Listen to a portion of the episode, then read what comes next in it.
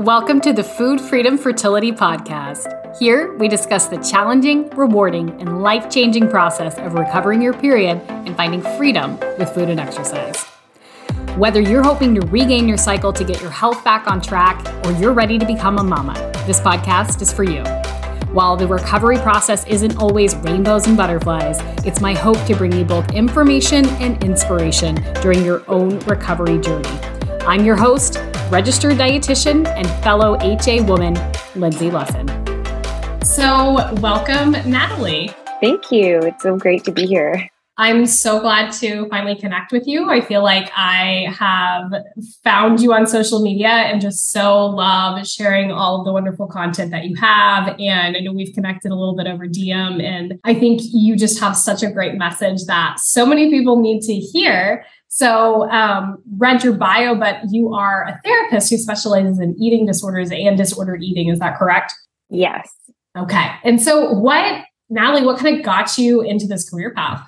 You know, I kind of stumbled into it accidentally, but when I look back at my life, it makes a lot of sense why I ended up in this role. So I would say that from the eating disorder perspective, I definitely struggled with disordered eating myself, probably well over 10 years.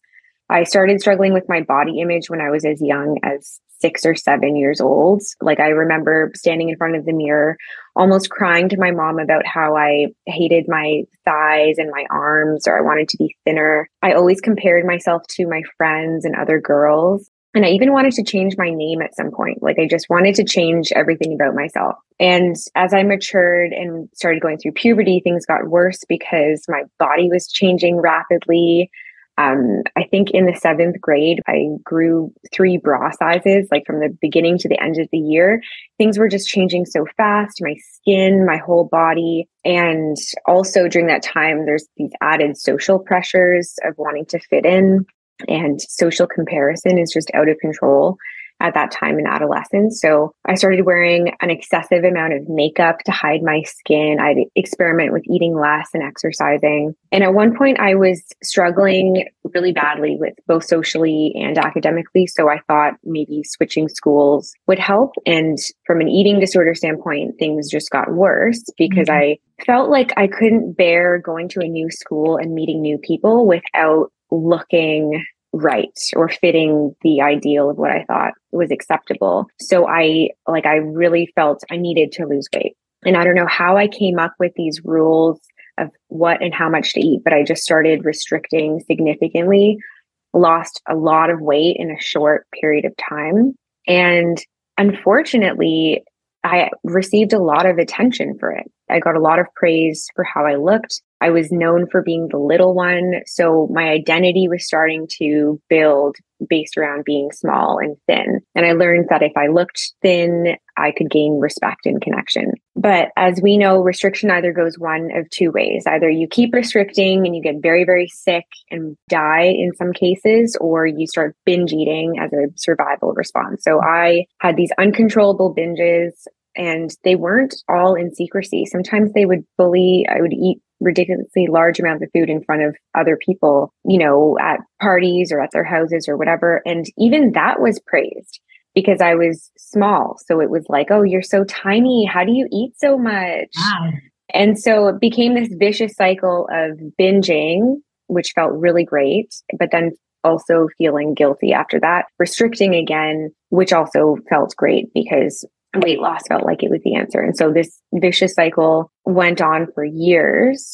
My weight started fluctuating um, significantly. I could never really get back down to how low I was the first time. And so you just, I constantly felt like a failure. In university, I struggled a lot with binge eating. I had a heart condition, which I was born with, but it just started impacting me in high school because of just different things like drinking alcohol would trigger it. So I had to stop drinking alcohol and I had to stop exercising. And those were my two coping mechanisms. Yeah. So naturally, I leaned more into binge eating and then I was gaining weight as a result and then isolating myself. So it just went down a pretty bad path. I started dieting, like trying all the different diets, plant based diets, protein only diets, low carb diets, and that just made the binging worse. one other thing that was sort of on my journey with this was um, my mom had cancer. So both of us actually dove into the wellness culture and tried, mm-hmm. we're trying a bunch of natural alternative methods for healing. So I adopted a bit of an obsession with healthy foods and wellness at that point. So that also threw a curveball into the mix. And after my mom passed away, the grief hit me a few months later. And that's when I saw my first therapist. And so I saw a therapist for a couple years. And even though the therapy wasn't specifically targeted towards eating, mm-hmm. I learned how to cope with my emotions and how to get more in tune with my perceptions. And as I gained more skills in getting to know myself and coping with emotions, my disordered eating actually radically diminished as a result. So I wasn't binging anymore. I was eating regularly. I still had, you know, was leaning towards healthy foods and wellness culture, which is something mm-hmm. I continued to work on through the years after that. But that was sort of that was something that was really helpful and also led me down the path of becoming a therapist. So I'll wrap up the end of my story quickly, but basically I was working as a psychometrist, which is, you know, you're doing assessments for people in a psychology office. And I realized I wanted to start helping people. So I went and did my master's in clinical and counseling psychology. And as I was doing my master's, I started an Instagram account as kind of like a, a healthy outlet for my creativity. So I was posting my breakfast bowls, like pretty uh-huh. colorful breakfast bowls, and also blogging about how I overcame dieting and just chose to, you know, stop trying to lose weight, just eat, focus on eating, you know, nourishing foods and exercising because you want to, not because you feel like mm-hmm. you have to. And so I gained a following that way and this really lovely community of people on Instagram. And I started getting a lot of questions that I actually didn't know how to answer from personal experience. So people would ask me, How do you stop calorie counting? And for me, even though I had, of course, I had calorie counted in the past, it wasn't something that I had ever developed an obsession around. Yeah. Don't know why. I just, uh, some days I would do it, some days I would forget. So I didn't know how to answer those questions. So I started researching more and more into eating disorders. So my practice kind of merged with eating disorder treatment, kind of because of my um, involvement on Instagram and my community. So it sort of all became one wow. where I I switched my path in therapy towards treating eating disorders, and here I am. That is so interesting. I wouldn't have guessed that it all came about that way. I would have just assumed that you went to school to become a therapist and because you had struggled with an eating disorder and disordered eating in the past that that was just something that naturally fell into place but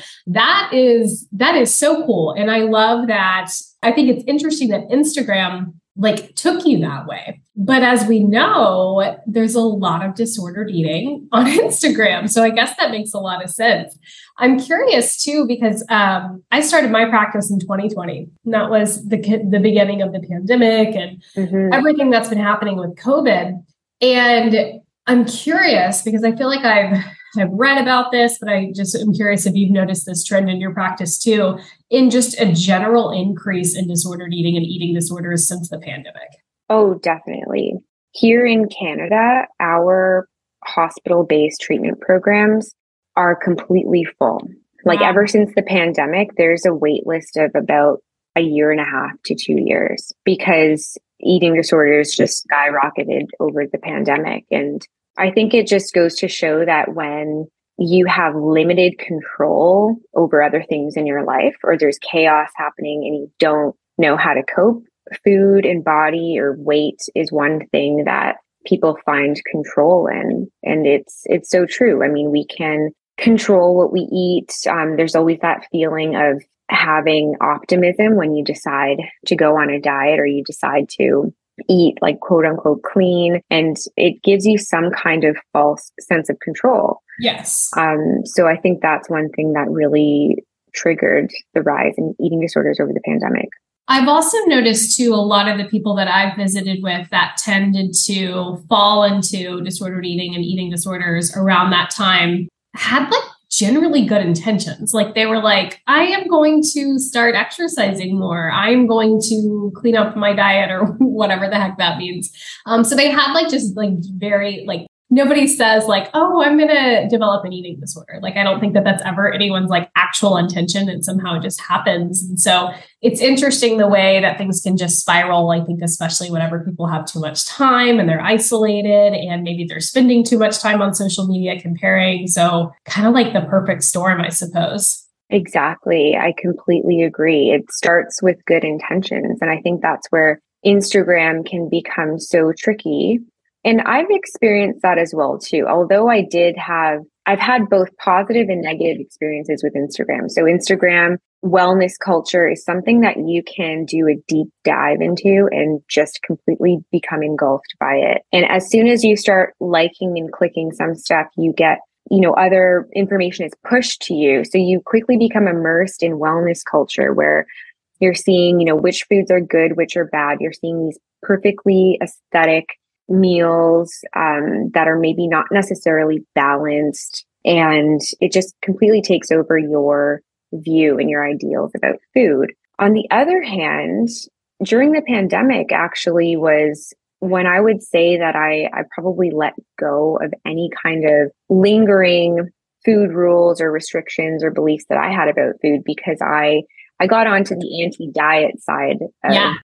of wellness, right? And um, there's so many great accounts where you can learn how all of those beliefs that you had about food are myths just perpetuated by an industry that makes a lot of money off of selling ideals like that right? So it almost instagram got me down that tunnel and then it also got me out on the right side of it. Absolutely. And i think that that's something that a lot of people don't realize as they're scrolling is that you kind of create your own feed. So if you're constantly clicking on bikini models, then that's all that's going to show up on your explore page and that's the content that's going to get pushed to you. Same too with, you know, a vegan diet or um, you know, being a runner or whatever. And so I think it's I think that's a really good point. You know, if somebody's trying to set some boundaries in social media, and I, I think there's been a lot of research, unfortunately, and I agree with you, Natalie. I, think I personally feel like there are accounts on social media that have really helped the last 10% of healing from my own eating disorder. That took me way too long to do because I was stuck in this quasi recovery for so long. But there's also really bad things that happen with social media. I'm curious, what ha- what kind of trends have you noticed the most on Instagram since starting your account that tend to sort of perpetuate eating disorders? The first trend that comes to my mind are the what I eat in a day videos. Yes. yes. right. Um, yeah, it's so tricky because most of them start off with a with a body shot, like an image of someone in a very thin body. So it, it inadvertently sends the message that if you eat like this, you can look like me. And that's not the case because you never know what's going on behind these what I eat in a day videos. I mean, they're uh-huh. curated. A person yeah. plans ahead of time what they're going to show in this video, what they're going to have. They probably, you know, either film it all at once or you know, you just never know what's going on behind it. And also, everyone's needs are vastly different. So, by following exactly what this person's eating, you could actually be doing a lot of harm to yourself. Right, absolutely. And I think that um, I've even talked about that before on this podcast is like, even if somebody has some really good intentions, like I, I choose to not participate in that trend for a number of reasons. But if I were to do that, I would probably not give an accurate reflection of how I actually eat because to your point, I would plan it out. It would look a lot prettier than, you know, what is really typical and practical for me. So I think that that's that's something really important to remember. And I know that that's been brought up a lot too, that what I eat in a day videos can be really triggering. I think it's also interesting that the people that take the most interest in those are typically people that are also battling eating disorders. Yeah, definitely. Because one of the main characteristics or symptoms of an eating disorder, disordered eating, is a fixation on what other people are eating. Right. And also a fixation on what on what you're eating. So a lot of the times people will actually experience obsessive, intrusive thoughts about going over exactly what they ate that day. So if a person is trying to overcome that or avoid those kinds of thoughts, you know, and then they see a what I eat in a day video pop up, it's definitely reinforcing um, this desire to obsess about everything you eat in a day or compare it to that person. So I, I think you're absolutely right. I mean, to someone who has a healthy relationship with food and is focused on other things, do they really care about every single thing that this person has put in their mouth that day? Right. So it's sort of, yeah, very perpetuating. What are some other trends that you've noticed on social media that feed into eating disorders and eating disorders continuing to go on. Something that I've been aware of recently is just how much holistic nutrition conflicts with eating disorder treatment. And I think that there's no right or wrong way of eating or thinking about food. And I think that if someone has really struggled, then of course they're going to look to alternative ways of healing. Um, I think that's natural but I do see it becoming very extreme in terms of what is good and bad. And they use a lot of words like toxic and poisonous. And of course, that's going to create so much fear around foods that when consumed in moderation are not dangerous. Right. So it really feeds into the obsession and sometimes compulsions with choosing only specific types of foods or whether it's organic or all natural or sugar free or unprocessed. Um, so that's something that I've really been trying to wrap my head around is is holistic nutrition and its impact on eating disorders. I so appreciate you bringing this up because I could not agree more. And I see a lot of people go from eating disorder to going the functional nutrition route and developing more of like like a restrictive eating disorder to more of an orthorexia to where it's like literally the same issues repackaged in a different wrapping paper with a different bow. It's the same eating disorder. And i appreciate you bringing that up because i feel like sometimes people think that they're healing their eating disorder by taking on another form of disordered eating. And while there is total benefit from taking a holistic approach to nutrition and healing and recognizing that food is not the only thing that impacts our bodies and our well-being. I agree with you that a lot of the language and depending upon the practitioner the approach can be very extreme and very triggering for somebody who just has that history that maybe hasn't been healed. Exactly. And that's an it's also another way that people have accidentally fallen into eating disorders like you mentioned yep. before where someone will uh, be experiencing some kind of symptom, like say it stomach pain or digestive issues or something like that. They'll go to see a holistic nutritionist and they'll be put on an elimination diet or told to stop eating gluten, dairy, refined sugars, and things like that. And then, depending on that person's history or just susceptibility to developing an eating disorder, which they wouldn't have any way of knowing about. And the practitioner is certainly not assessing for that either. Right. They will then follow the guidelines of the holistic nutritionist, end up being unable to get out of that elimination diet mindset where now they believe that all these foods are harmful and they're hypersensitive. They're hyper focused on looking for the symptoms of bloating and um, so it just becomes, yeah, it goes into a downward spiral. So I've seen that happen a lot as well. Yeah, it's definitely a big problem. And I think you hit the nail on the head. And this could be a whole another podcast topic, but just practitioners not knowing how to properly screen for eating disorders. Cause I see this a lot in just like clients that I work with going to the doctor and their doctor, you know, being like, you know, I'm sorry your period's missing, but you're a healthy BMI, so don't gain weight. Like that's unhealthy, exactly. you know, and like them planting those seeds and not even realizing like, hey, this person might be exercising for three hours a day. This person may be so terrified of carbohydrates that they never eat them and, you know, or they're struggling with binge eating. And so I, I think that um, it's scary. It's scary. And and I wish that I wish that we could bridge the gap a little bit more, but unfortunately, I think that that we have a long road ahead of us and we have to kind of be our own advocates there. So it's it's a tricky place to navigate. You know, for somebody who social media can be so hard when you're working to heal from an eating disorder in which sometimes it can be helpful to just like take a break set some really good boundaries. Um, but I think the the truth of the matter is, is like social media isn't going anywhere. So we kind of have to learn how to like use it to our advantage and have healthy boundaries with it. what would you say your top three tips are for people navigating social media if they're in recovery from an eating disorder or they're really working on healing their relationship with food?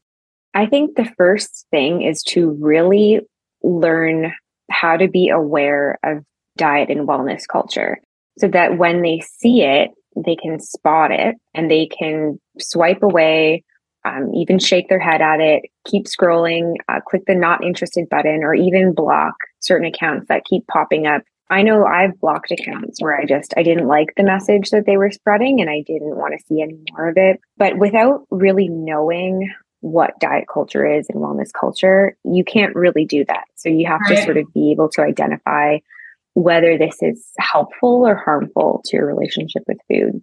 Any so, suggestions on like how somebody would be able to call it out?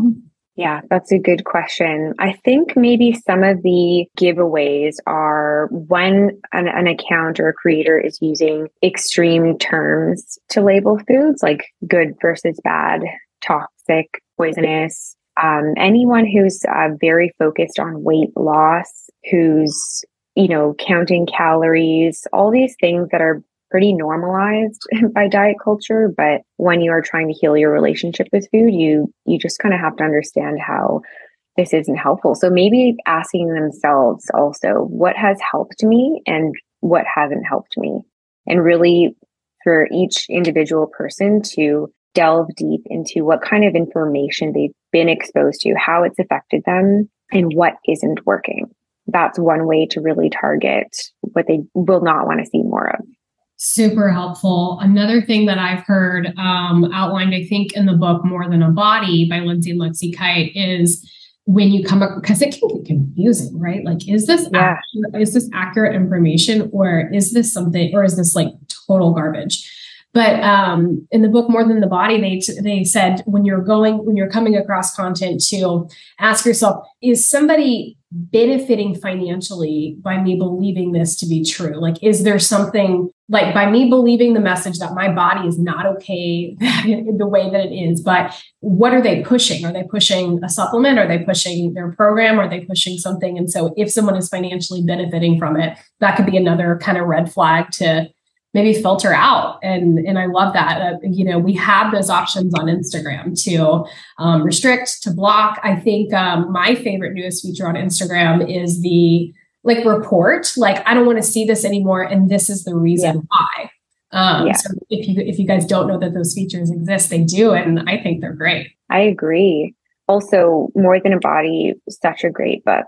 It's so it's such a great book. I'd recommend that to anyone who hasn't read it something that just came up as we were talking about this is I've been seeing a lot of ads, not ads, just influencers posting reels about like this green juice that's supposed to cure bloating. And so the first image is it will be of like a bloated belly and then a lot of different curated aesthetic images of like this dark green liquid and the more they drink it their bloating apparently decreases. And it's just, it's something that I probably would have bought into a few years ago hmm. because I was experiencing bloating. Little did I know it was from not eating enough. and now when I see that, I'm I just shake my head. I'm like, this is ridiculous. Like that this green substance is going to cure bloating. It's just they're just trying to sell this product to me. Right. And I think that we can like I, I know that so many people listening to this podcast are incredibly smart women. And i think that if we can just think about things logically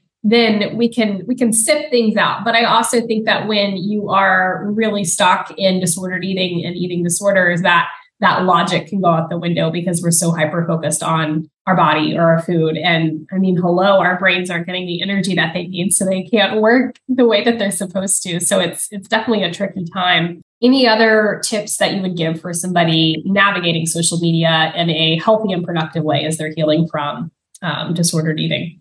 I think it's really important to set time limits around social media because it's something that's so easy. And I even find myself often just picking up my phone randomly. And any time that I'm not focused on something, I'll pick it up as a way to distract myself. It's it's very um it's definitely winning in terms of taking my attention. Mm-hmm. But I also have recognized that the people on social media look very different from people in real life.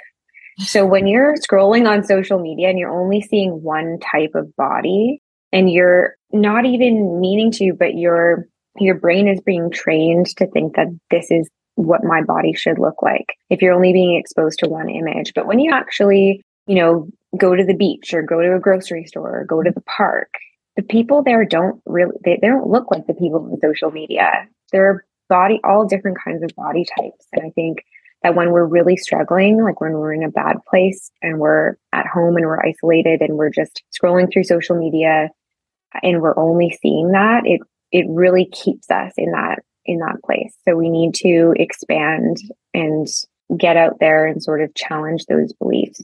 Yeah, and I think like it's fair to say too that like sometimes the people on social media don't even look like what they look like on social media in real exactly. life right? because you mentioned you know only seeing bodies a certain way like people are posing on social media. So even though they might, you know, not look drastically different in real life, if you're only seeing their body from a certain angle, you're not seeing their quote flaws. Also, too, like Instagram is a highlighted reel. And so you're not posting the photos of you in a swimsuit bent over where there's belly rolls. You're posting the one where, you know, you look like what everyone's trying to look like on social media. So it's such a good point. I also, I think it's interesting what you brought up. I remember whenever I was really still struggling with an eating disorder, how much I tended to just sift out like kind of normal and even larger bodies. And I would only compare myself to people that were my size or smaller. And I know mm-hmm. that that goes on a lot too when we're stuck in kind of eating disorder land is we just we don't pay attention to like body diversity and, and, which you know really messes with us because then we can't develop an appreciation for bodies of different colors and different sizes and different body compositions and so i love that idea of just being like log out of Instagram, go to the park, go to the beach, and just take in like what normal bodies look like. I love that tip. That's that's super helpful. You know, I we've kind of been talking using these words like interchangeably, and I wish I had like a really formal, great definition between the difference between an eating disorder and disordered eating. But I I know that for me, it took some professional support, therapy, dietitian, whole treatment team to heal from my eating disorder. And then it took another six years to heal from disordered eating. And I mm-hmm. think there's a lot of people who get better from their eating disorder, but they get stuck in this quasi recovery, what I kind of describe my six years of disordered eating. Do you feel that it is possible for someone to ever be 100% recovered from an eating disorder?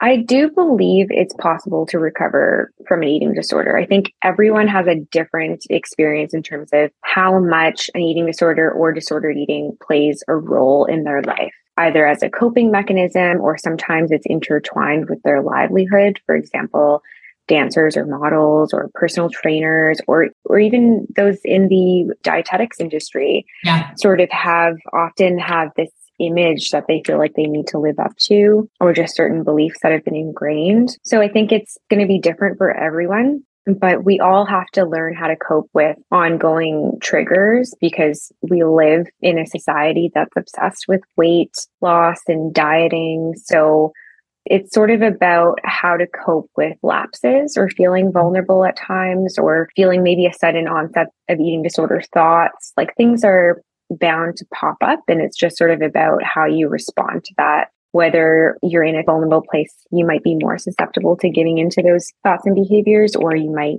reach out for support, or you might find a way to cope with whatever is coming up at that time. Yeah, I definitely agree with that. And I I mean, I'm of the mindset that you can 100% recover. I think that 6 years ago when I was stuck in quasi recovery, I would have said no, you always it always sticks with you. Um, but moving beyond that, I, I I agree I think that you can, but it is like once you're recovered, like you are still in recovery, right? Like you talked mm-hmm. about having yeah. healthy ways to to deal with your triggers because stress, because different seasons where your body changes, you know, pregnancy, postpartum, menopause, you know, life. So I think that being aware of your triggers and um, having healthy ways to cope is obviously going to be the way that you get recovered and stay recovered. Absolutely one of the biggest things that I just know was a struggle for me, and I see in my clients that hold them back from recovering their periods and healing from HA is just the fear of weight gain. What are some things, Natalie, that you do in your practice, or like what would your top three tips be for somebody who is navigating through the discomfort of weight gain? Like they recognize that it needs to happen, but like it is so scary and it's so uncomfortable. Like, what are some things that you would encourage them to try out or remind them of as they are going through this time? Yeah, fear of weight gain is arguably one of the core features of most eating disorders and disordered eating, whether it's anorexia, bulimia, binge eating, and other unspecified eating disorders. It all comes down to this fear of weight gain. The first place I go is exploring the roots of where this fear comes from. So, this usually results in talking about diet culture as a whole and living in a culture that's obsessed with weight loss and body image, and then moving into specific contributors for that person, like personal experiences of body shaming, fat phobic messages that they may have been exposed to growing up. What exactly does weight gain mean for them? Does it mean losing their family's respect? Does it mean that they think it'll be harder to meet a partner? Or form new relationships? Will it interfere with their goals and dreams? So, sort of teasing out any belief patterns that might be exaggerated by fear and shame as well. Because when we're coming from a place of fear, our thoughts about weight gain are going to be even more amplified, right? Like if I gain weight, nobody will like me. That's right. a common one that I get. People will judge me. So it's kind of, it reminds me of being in that sort of tunnel that we were just talking about. Like when you're on social media and you're only seeing this one mm-hmm. world of bodies that look a certain way, but then you step into the real world and there's all types of bodies. It's sort of the same thing with this fear of weight gain where you're trapped in this tunnel and you feel like being thin or staying at the weight that you're at is the is the only way. When there can certainly be changes to our body and there will be changes to our body throughout our entire lifespan that we're going to have to learn to cope with. So either it's doing the same thing that we always do which is lean into obsessing fixing or avoiding in other words eating disorder behaviors or yeah. we find other healthier ways to cope so that's the first place that I go. Um, the second place is definitely talking about forming a supportive social network. So talking to friends and family about how they can be supportive to this person, uh, setting boundaries around diet and weight talk, finding clothes that fit comfortably during this process, and most importantly, connecting with other things in life that help them build their self-worth and self-esteem because yes you know you can probably relate to this but when you're when you've been focused on losing weight or being healthy or you've been struggling essentially with disordered eating or an eating disorder it kind of becomes your whole world so you become yes. disconnected from a lot of other things and sometimes low self-esteem and low self-worth is something that leads us to fall into disordered eating mm-hmm. and eating disorders because we struggle with insecurities and we feel like if we can just change our body, then that will give us confidence. And it kind of does temporarily in a false sense of sort of way, right? Yeah. yeah. I mean, definitely. But I, I think the interesting thing, my experience and a lot of people that I've worked with with eating disorders too will say this that like even at your smallest, you're your most insecure. Like, absolutely. Like go- going to the pool and never taking my cover up off. And yet I'm mm-hmm. not even at a healthy weight. I just think it's mind boggling to think that we think that these bodies, these goals, etc., are going to bring us all of this like contentment with our bodies and it just makes us obsessed and putting the emphasis on the wrong thing. So i love the idea of i think that that is critical for healing from eating disorders building your confidence around things that don't have anything to do with your body. And so exploring what that is for you. Yeah that's super yeah. helpful. And also going back to more than a body they talk about even when you do get to a place where you like how you look, whether it's in a picture or in the mirror, and you're sort of like relishing in that sense, like, okay, I, like how I look now, or I've got my dream body, you're self objectifying in a way, yes. right? Like you're then deciding, okay, now I'm only worthy because I like the way that I look. So it seems helpful in the moment, but it's not because it's still diminishing yourself to your body and your appearance. So that's something as well, because a lot of clients will say, you know, I really did like my body when I was thinner. And they'll say, I really, it wasn't that I, I didn't like myself back then. I actually did like my body. So, mm-hmm. you know, sure, you did, but was it coming from a place of self objectifying? And was that just reinforcing right. this core belief that you can, your body has to look a certain way for you to be happy?